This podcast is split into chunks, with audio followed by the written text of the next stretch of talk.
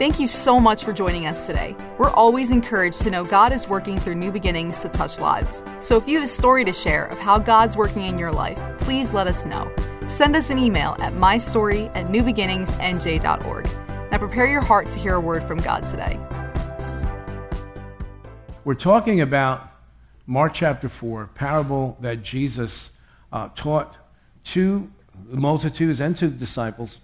And last week, we kind of settled on one aspect of this entire incident that's recorded for us in the Gospels. And I'm going to do what Jesus did. This is how I taught it last week. I'm going to teach it exactly the way he did. I'm going to have to move along very quickly with the first part of this because I want to get to part two so that when we leave the service today, that you will have all the tools that Jesus promised his disciples 2,000 years ago when he taught this parable. I'm going to need you to listen. I'm going to need you to stay focused. You promise me you'll do that? Okay? Mark chapter 1, excuse me, Mark chapter 4, verse 1. And again, he, Jesus, began to teach by the sea, and a great multitude was gathered to him, so that he got into a boat and sat in it on the sea. And the whole multitude was on the land facing the sea. So get this picture. Jesus is in a boat He's maybe uh, 100, 200 feet offshore, and there's a multitude. Now, when the Bible refers to multitude, it could be hundreds, it could be thousands, but it's more than just a few dozen people, okay? Verse 3, he begins to teach Listen, behold, a sower went out to sow. This is a person who's sowing seed, who's not, not a sower, not, we're not talking about a tailor, we're talking about a sower, a person who would go over the ground and and scatters seed to produce a harvest, okay? So he said, the sower went out to sow. And it happened as he sowed, some of the seed fell by the wayside. In other words, that, that area along the side of a road or the side of a path. And says, And the birds of the air came and devoured it. Some fell on stony ground, where it did not have much earth, and immediately it sprang up because it had no depth of earth. But when the sun was up, it was scorched, and because it had no root, it withered away. And some seed fell among thorns, and the thorns grew up and choked it, and it yielded no crop. But other seed fell on good ground and yielded a crop that sprang up, increased, and produced some thirtyfold, no, it was 30 times, some 60, and some 100. Verse 9, he interrupts his teaching. And he makes a statement to the multitude. And he said to them, He who has ears to hear, let him hear. In other words, if you really care about what I have to say, if you're serious about your relationship with me, then wake up and listen. And then he stops. And again, I went into this much more in depth last week. I cannot afford to do that today uh, and finish the message. In verse 10, we pick up. Now, we don't know how much time passed between verse 9 and verse 10, but something happened the majority of the multitude turned around and walked away. Jesus is standing there. It's almost as if he's waiting for the majority of the multitude to walk away. In verse 10, but when he was alone, remember we started out with a multitude, but when he was alone, those around him with the twelve asked him about the parable. And he said to them, to who? To the ones that remained, not to the ones who left, right? To the ones who remained, he said, To you it has been given to know the mystery of the kingdom of God. So, so there's a mystery. The kingdom of God is a mystery. I want to bring, bring to your remembrance, so maybe you might remember, whether it was decades ago or whether it was just months ago or years ago, how when you tried to read the Bible before you were born again, before you received Christ and the Holy Spirit came to live inside you, what a chore that was. You open up the Bible and you're looking at reading it, you're trying to read it like as if you're reading Gone with the Wind, and you're like, this makes no sense whatsoever. Because to those who are outside, he said, it's a mystery. Those who walked away left without the knowledge of the mystery of the kingdom of God. He said, To you it has been given to know the mystery of the kingdom of God, but to those who are outside, all things come in parables. So that seeing they may see and not perceive, and hearing they may hear and not understand. lest they should turn, their sins be forgiven them. What does that mean, Pastor? Here's what he's saying to them. If you would only press in, if you would only be hungry, if you would be thirsty, then you would receive.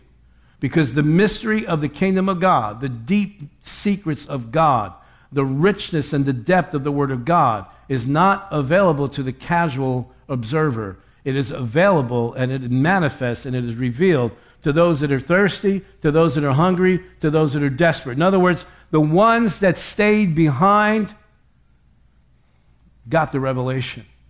The ones who were content to say they went to church, felt good, they did my favorite song, they had my favorite cookies in the lobby. It's been a good day, but they left without the mystery of the kingdom of God. Because the mystery of the kingdom is revealed to the ones that are desperate. Do you ever notice this? That when you're in a crisis, all of a sudden revelation comes like this?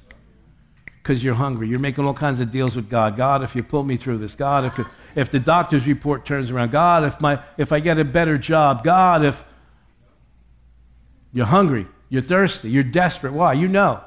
It's a life and death situation. Now, we shouldn't have to live in crisis every single day of our lives, but we can stir up our hunger. Amen? So, what was he saying to them? He's saying, You only get this when you're desperate. You only get this when you're hungry. You only get this when you are thirsty. You don't receive this by natural understanding, you receive it by desire. The ones who stayed behind were not going to leave until they got the rest of the story. The other ones were content. He threw it out to them raw, just here, just raw. Here it is, from verse 3 to 8. He describes four different types of soil. And they well, oh, okay. Wow, time's gone by. Oh, everybody else is going home? Okay, come on, let's go. But to those who stayed behind with him and the 12, they left that day equipped. Let's go on. Now, what's Jesus doing here? Jesus is operating, again, this is part of last week's message. Jesus is operating in a pattern that you see in the Old Testament. It's like, how bad do you want it? Jeremiah 29 13 says, now everybody, everybody's familiar with Jeremiah 29 11. We all love that one. But Jeremiah 12, 29 13 says this, and you will seek me and find me when you search for me with what? Come on, guys, with what? All, of our heart. Those are the ones that stayed behind. They weren't in a hurry to leave. They placed value on what Jesus was saying, they placed value on the Word of God. Those who expressed no desire to go deeper, he let them leave. That's the scary thing about this story. We have this, this picture in our head that's come to us through just religious tradition, especially recently, that, that Jesus is this like he's so it's like lonely, nervous guy. It's just running after everybody. Just please be with me. Be, please receive me. Please let me be your Lord. Let me be your Savior. And the, and the Bible teaches the exact opposite. The Bible teaches that we're supposed to be chasing after Him. It's change and transformation. Transformation only comes to those who desperately want it. Every one of us have someone in our life. It may be you here today that we say we want change. We say we want, I just want, I want my life to be different. I, I don't want this addiction to be controlling my life. I, I don't want these wounds to be controlling my life. I just don't want these habits that I maybe I picked up from generations ago. I just, you know, Pastor, I just want to change. Well, change. How desperate do you want it? Transformation doesn't come to people who are casual. Transformation comes to people like, I want this. And whatever I got to do to change, whatever I got to change in my life, I'm going to do it. You know, two and two is always going to be four. I don't care how you flip it around. Two and two is always going to come out four. If you don't want four, you got to change the equation. Jesus was given the opportunity. He throws it out to them raw, and I can just picture him doing this. I don't know what it is. Just have this picture in my head. Jesus, not, not, not of harshness, but Jesus threw it out raw and then went like this. Let's see who wants this. Let's see who's hungry. Look, even like I mentioned before, it's the second week of August. This is the prime vacation week. This room according to most people's mindsets, is supposed to be half empty. But you guys are hungry. You guys are thirsty. You guys are desperate for the word. And man, that is the best condition for a pastor to teach in. Because when you got people that are hungry, the Holy Spirit just keeps pouring out and pouring out. Now watch this. If that multitude had stayed, Jesus would have went. And man, he would have just started pouring it out and pouring it out and pouring it out. So let's go back to the Sea of Galilee. Okay? We're back there on the beach, and now Jesus makes an earth shaking statement to the ones who remained, the ones who stayed behind. Verse 13. He says to them, Do you not understand this parable? How then will you understand all parables? In other words, this is the key that unlocks everything else. If you don't understand these principles here, you're probably going to remain ignorant to the mystery of the kingdom of God. What is the main thing he's talking about in this parable? Seed. Seed. And everything in the kingdom of God comes to us in a seed. Think about this. At some point in your life, for, for me, it happened over 40 years ago. For some of you, it may have happened months ago. Somebody was sent by God to deposit a seed in your heart. Now, for the most part, like if you were like me, okay, I'm, I'm a senior in high school, and these two individuals come up to me who were labeled the Jesus freaks in school. Okay, now I had never heard the term born again. I was a good Catholic boy, raised in Catholic school, had never heard that term. And all of a sudden, these two, one of them was, I had to be nice because he's a big, like, captain of the football team type guy. I don't want to get him mad because I'm a little guy. He's a big guy. And they start telling me about this Jesus. And I did what everybody else usually does the first time somebody comes with that seed. I went, I'm happy for you, but you're a freak. Get away from me. Okay? And then, and then a couple years later, somebody else came and more seed. And then, and then after I got married in the early 20s, and somebody else came with some more seed. And then, so, so now watch this now. By the time I'm 27 years old now, I'm, I want, the, I'm not rejecting the seed. I want it now. I want it now. Why? Because by the time I'm 27 years old, I'm ready to take my life. I don't want to live anymore. I am miserable. I know there's got to be more to this life. There's got to be some purpose to step into. And that's why Jesus said, if you don't understand this parable, you're not going to understand anything. Why? Because everything in the kingdom of God operates in seed, time, and harvest. A seed gets planted. There is a time where it starts to be, uh, it starts to burst forth out of its shell, and it starts to put out a sprout, and then it starts to grow from there. And he's saying, if you don't understand this, that this is how the kingdom operates, you're not going to make it. You won't understand anything. So let's go. Let's go into the. Now he gives the explanation. Chapter four, uh, chapter four, verse fourteen. The sower sows the word. And these are the ones by the wayside when the word is sown. So we know that the seed now is the word of God. When the word is sown, when they hear, when they hear, so they hear it, but there's only one problem. Satan comes immediately and takes away the word that was sown in their. So if the two major components of this parable is seed and soil, and we know that the seed that was the word of God, then what can we say, what can we all agree that the soil represents? Our hearts. Okay? You got, you got this? So immediately, Satan comes and takes away the word that was sown in their hearts. It never got into the soil. Verse 16 These likewise are the ones sown on stony ground, who when they hear the word, immediately receive it with gladness. I'm so happy. I'm going to heaven. And they have no root in themselves. So they endure only for a time. Afterward, when tribulation and persecution arises for the word's sake, immediately they stumble, they fall. They fall. Now, these, verse 18, are the ones sown among thorns. They are the ones who hear the word, and the cares of this word, the, this world, and the deceitfulness of riches, and the desire for other things entering in, choke the word, and it becomes unfruitful. Verse 20 But these are the ones sown on good ground, those who hear the word, accept it bear fruit, some 30 fold, some 60, and some 100 fold. Remember, church, the multitude got it raw, the ones who stayed behind got it revealed.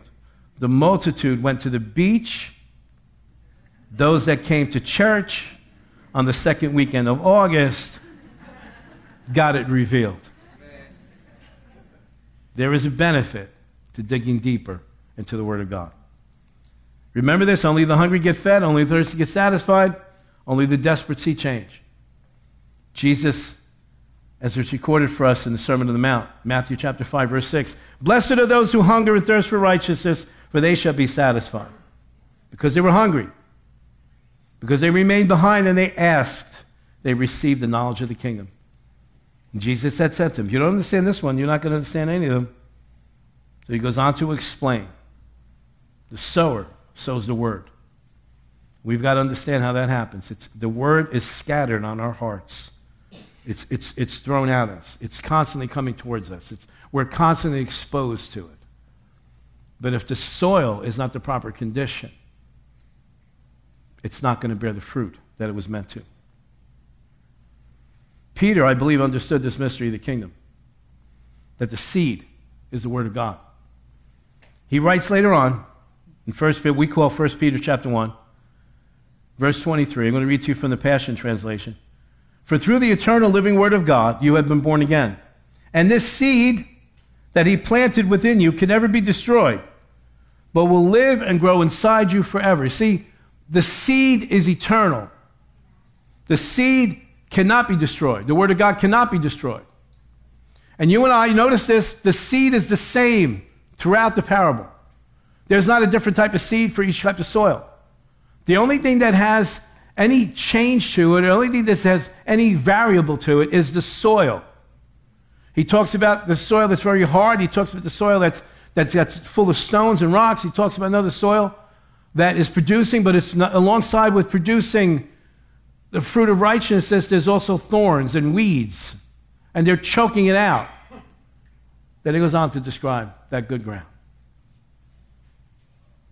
The wayside, that hard packed soil on the side of the road or path. This soil is symbolic. Listen to me closely. This soil that we're talking about, the very first category of soil, can be one of two type of individuals.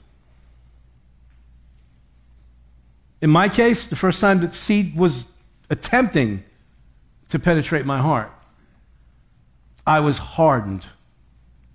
I was wayside. Why? I was full of pride, full of arrogance. I don't need that stuff. That's for weak people.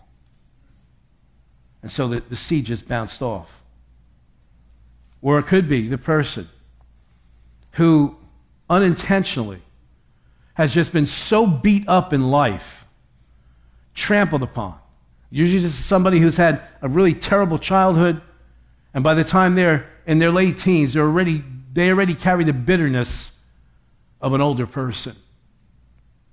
The word can't get in until there's some forgiveness, until there's some humility in the case of the proud person, and some forgiveness in the case of the person who's been trampled on and been just walked all over in life. But it can't change.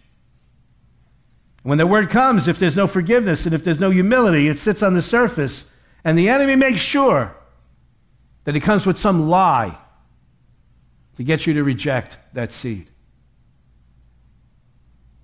But it can't change. The next category of ground as we get from the, from the road, from the path into the field more, is what Jesus referred to as stony ground. It can produce, but it's full of rocks. There's little pockets of soil in between the stones where the seed falls in, it springs up quickly, but has no roots. The roots never reach down into the heart. These are impulsive believers. They get excited at the thought of going to heaven, get excited about, well, now I'm going to have such a great life here on this earth, never going to have any struggles again. Oh, buddy.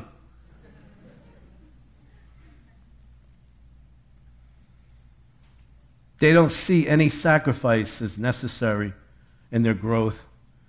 They also don't understand that sometimes you may have to lose some friends in order to follow Jesus. None of us want to face that, but it's inevitable, and every one of us has lost relationships in our pursuit of Jesus.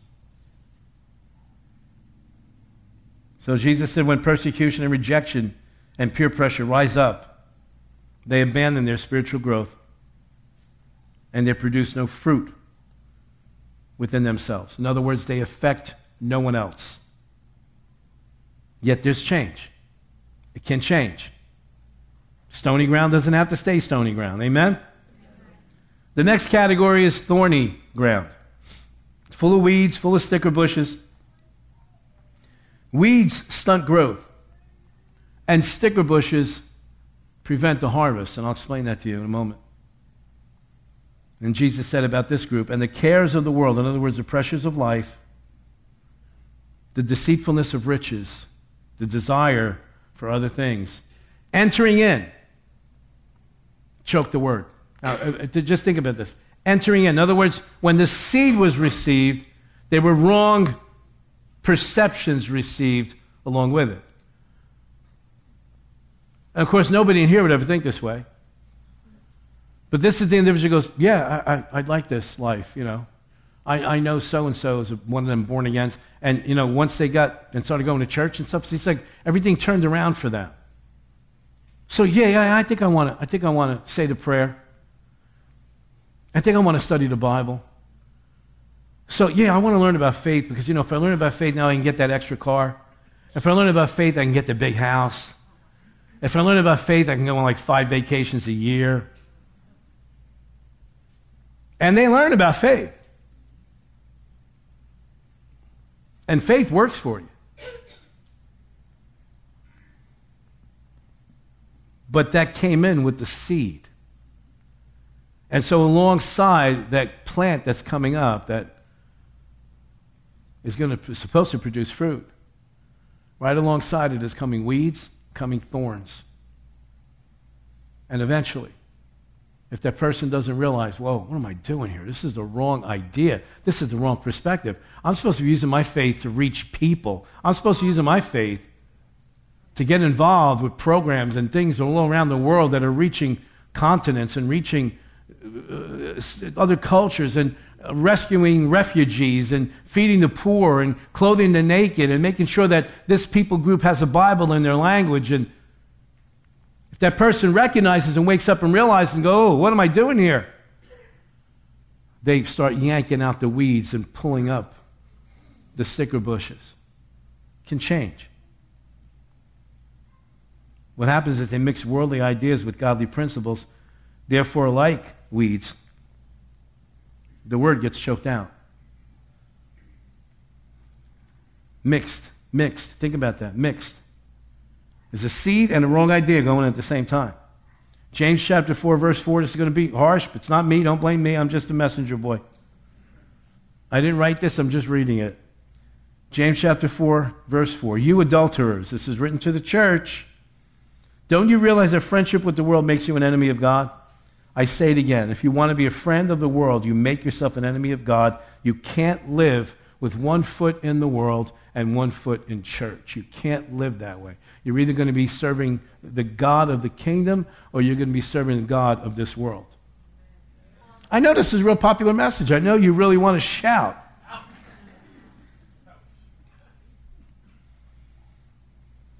Think about this. I don't know if you realize this. Thought about in the first service today.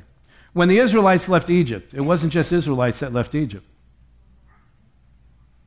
There's a little phrase there in the book of Exodus. Go look for it. It talks about how they all went out, the Israelites went out, and, and with them went the mixed multitude. There were others that weren't Israelites. That just, you, you're going where? You're leaving here? I'm going with you. Why? I'm tired of this guy whipping my back. I'm tired of having to build their pyramids. I'm tired of being mistreated like this. I'm, tired of, I'm tired of being a slave. So I'm coming with you. Now, watch this now. God said to Moses, Moses, go and tell Pharaoh, let my people go that they may worship me. But see, the mixed multitude wasn't concerned about worshiping God. All they were concerned about is, I need to get out of Egypt.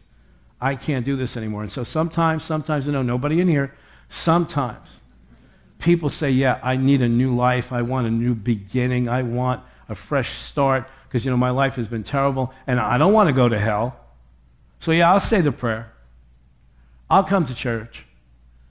But did you come out of Egypt to worship God? Or did you come out of Egypt just to get out under the taskmaster? That's the question you got to ask yourself.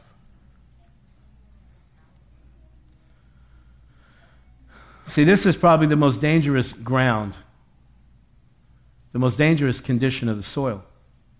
Because this person has enough of the knowledge of the Word of God to appear as a believer. But there's still so much stuff in there from the world that they're constantly fighting that pull. The Holy Spirit's pulling one way, the Spirit of the world is pulling another way and they become conflicted. And when they become conflicted, they're miserable. And when they're miserable, nobody wants their fruit. Why? Because along with this has grown up thorns and thistles. Let me put it to you this way. Maybe you can make this picture in your head. Let's say you had a, a, a row of, that you planted in your garden, this row of strawberry plants. And man, uh, you know how strawberry plants just man, they just run rampant. But man, these strawberries are they look beautiful. They look gorgeous. Man, they're just perfect. And and and and and you you want to enjoy these strawberries, but you realize something when you go out there, along with the strawberry plants, has also come up this whole bunch of sticker bushes that have just completely encircled this. And so, in order for you to take part of that fruit, you're going to have to stick your hand through these sticker bushes. So what do you do? Man, they look good, but they don't look that good. And I'm not going to stick my hand to get. So what happens here? Now, now, now mind you, I, this didn't hit me until last night. Saturday night service, it hit me.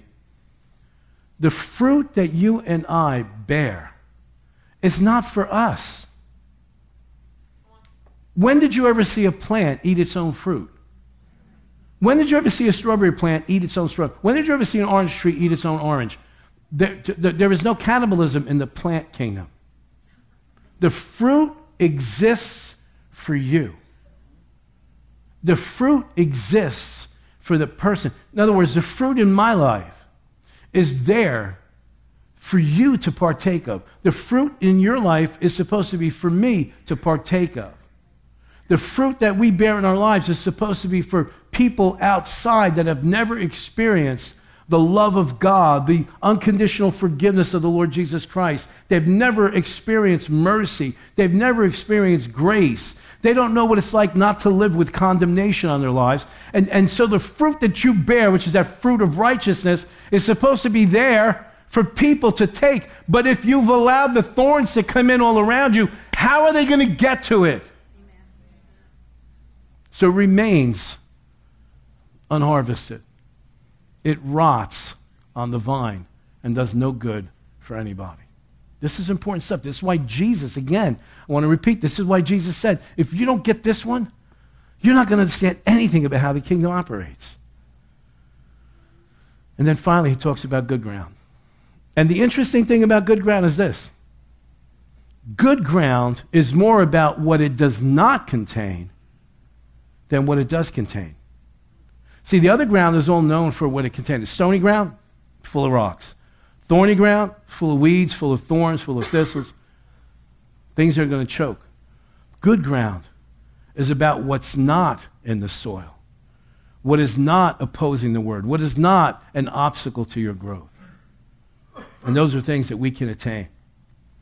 Amen? Good ground is developed. I want you to hear this Good ground is developed by what you remove from the soil. Good ground is developed by what you uproot. Good ground, it's the soil of your heart. You can, you can be the worst, most rank sinner in the world. But if you will allow the Holy Spirit to start shining the light, if you allow the Holy Spirit to start, showing you, there's rocks there, there's, there's stones there, there's weeds, there's roots there. You thought you plucked it up, but you only got the top. The root is still in the ground. Get that root out, otherwise that season's going to come back. Another cycle's going to come back. Get that root out. Get those thorns out.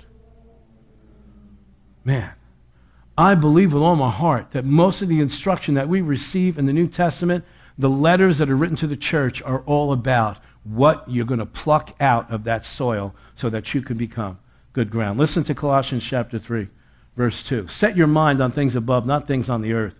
For you died, and your life is hidden with Christ in God. When Christ, who is our life, appears, then you also will appear with him in glory. Here it is, verse 5. Let's start cleaning up the soil. Therefore, put to death your members which are on the earth fornication, rip it out, uncleanness, rip it out. Passion, evil desire, covetousness, that desires, you got to have things, rip it out.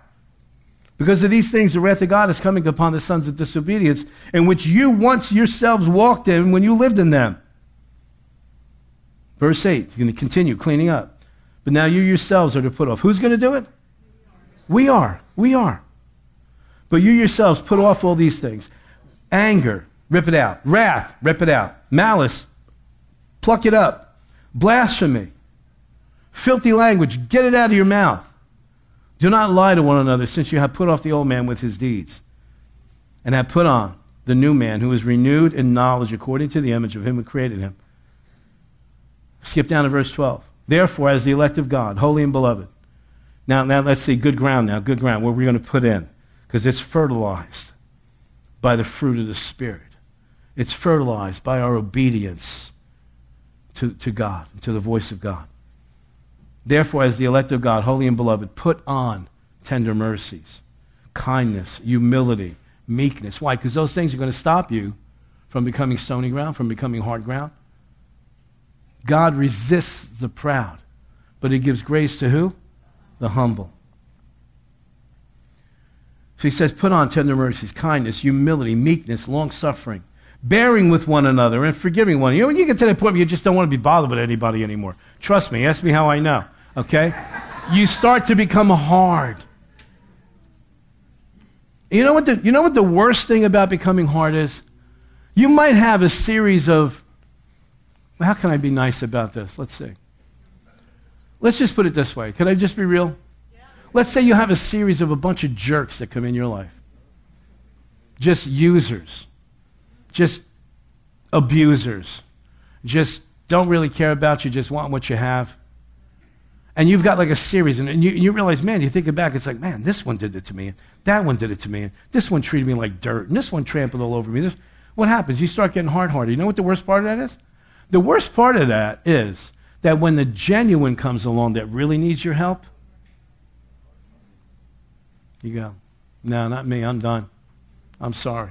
And that could be the one that God really sent into your life for you to do what?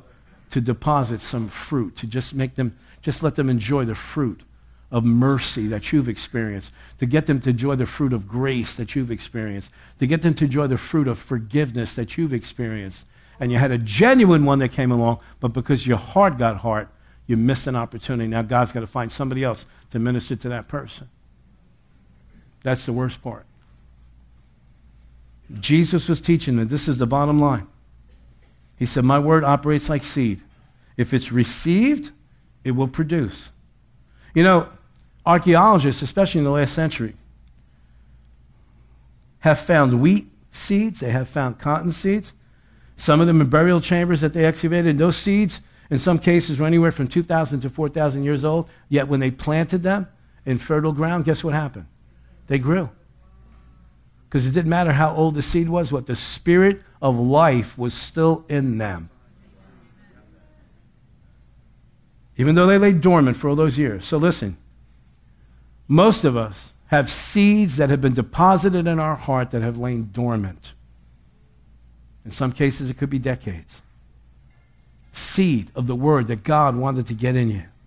And they just laid on the surface there, or they just barely made it into the ground they're going to produce if you'll let them.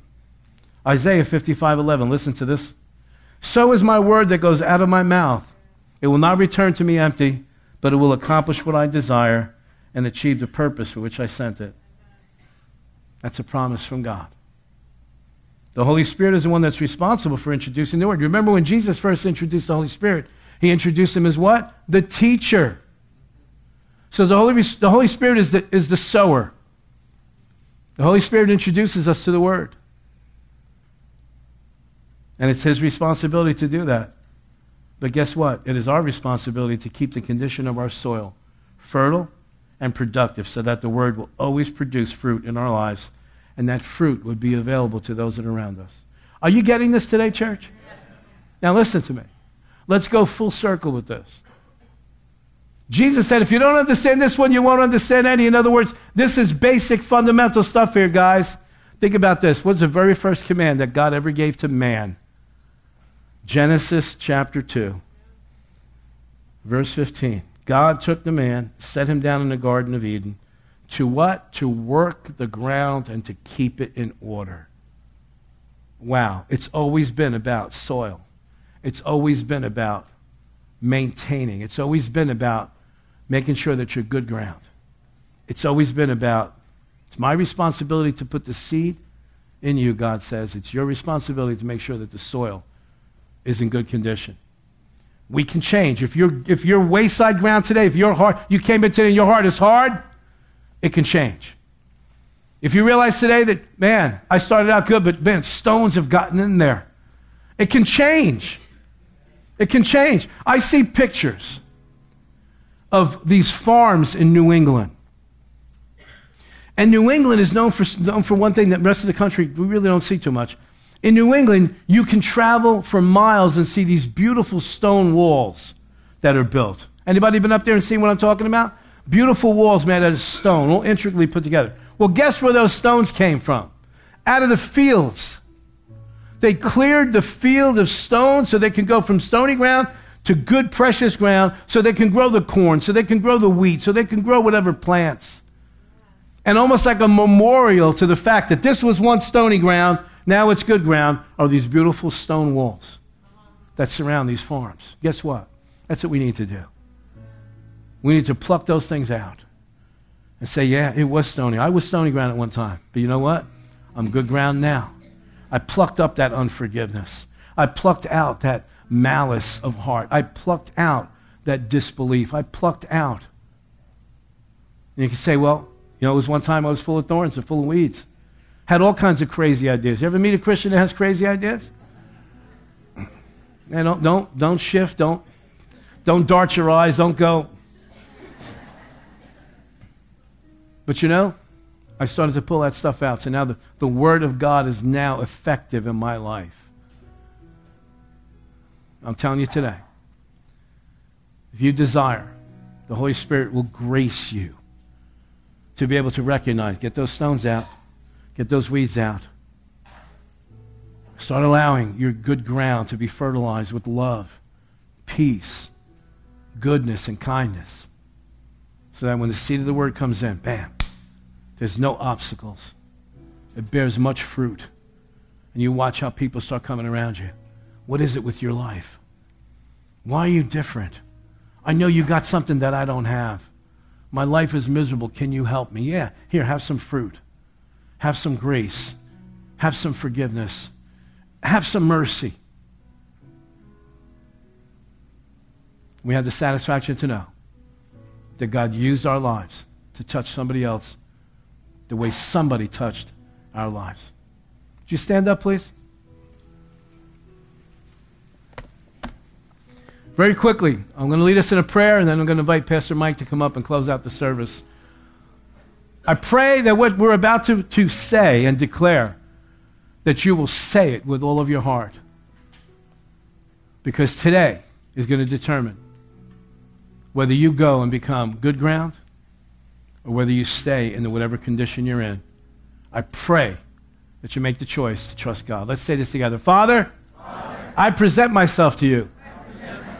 No matter what condition my soil is I present myself to you because I know that you and you alone, Father, have the capability of helping me to go from hard ground to good ground. Holy Spirit, I give you permission. Show me where the rocks are. Show me where the stones are. Show me the type of weeds and thorns that I'm dealing with.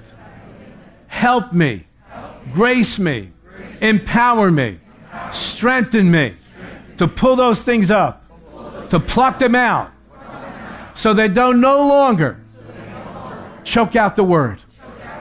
I trust you, God. to do a work in me today. Starting this day, I declare that I am, by the grace of God, becoming good ground. The Word of God is going to be mighty and effectual in my life. I am a fruit bearer. In the name of Jesus, I thank you, Father, for all that you're doing in me. Amen. Amen. God bless you. Be seated. Pastor Mike's coming up. Thank you so much for joining us today. We're always encouraged to know God is working through new beginnings to touch lives. So if you have a story to share of how God's working in your life, please let us know. Send us an email at mystory at newbeginningsnj.org. Now prepare your heart to hear a word from God today.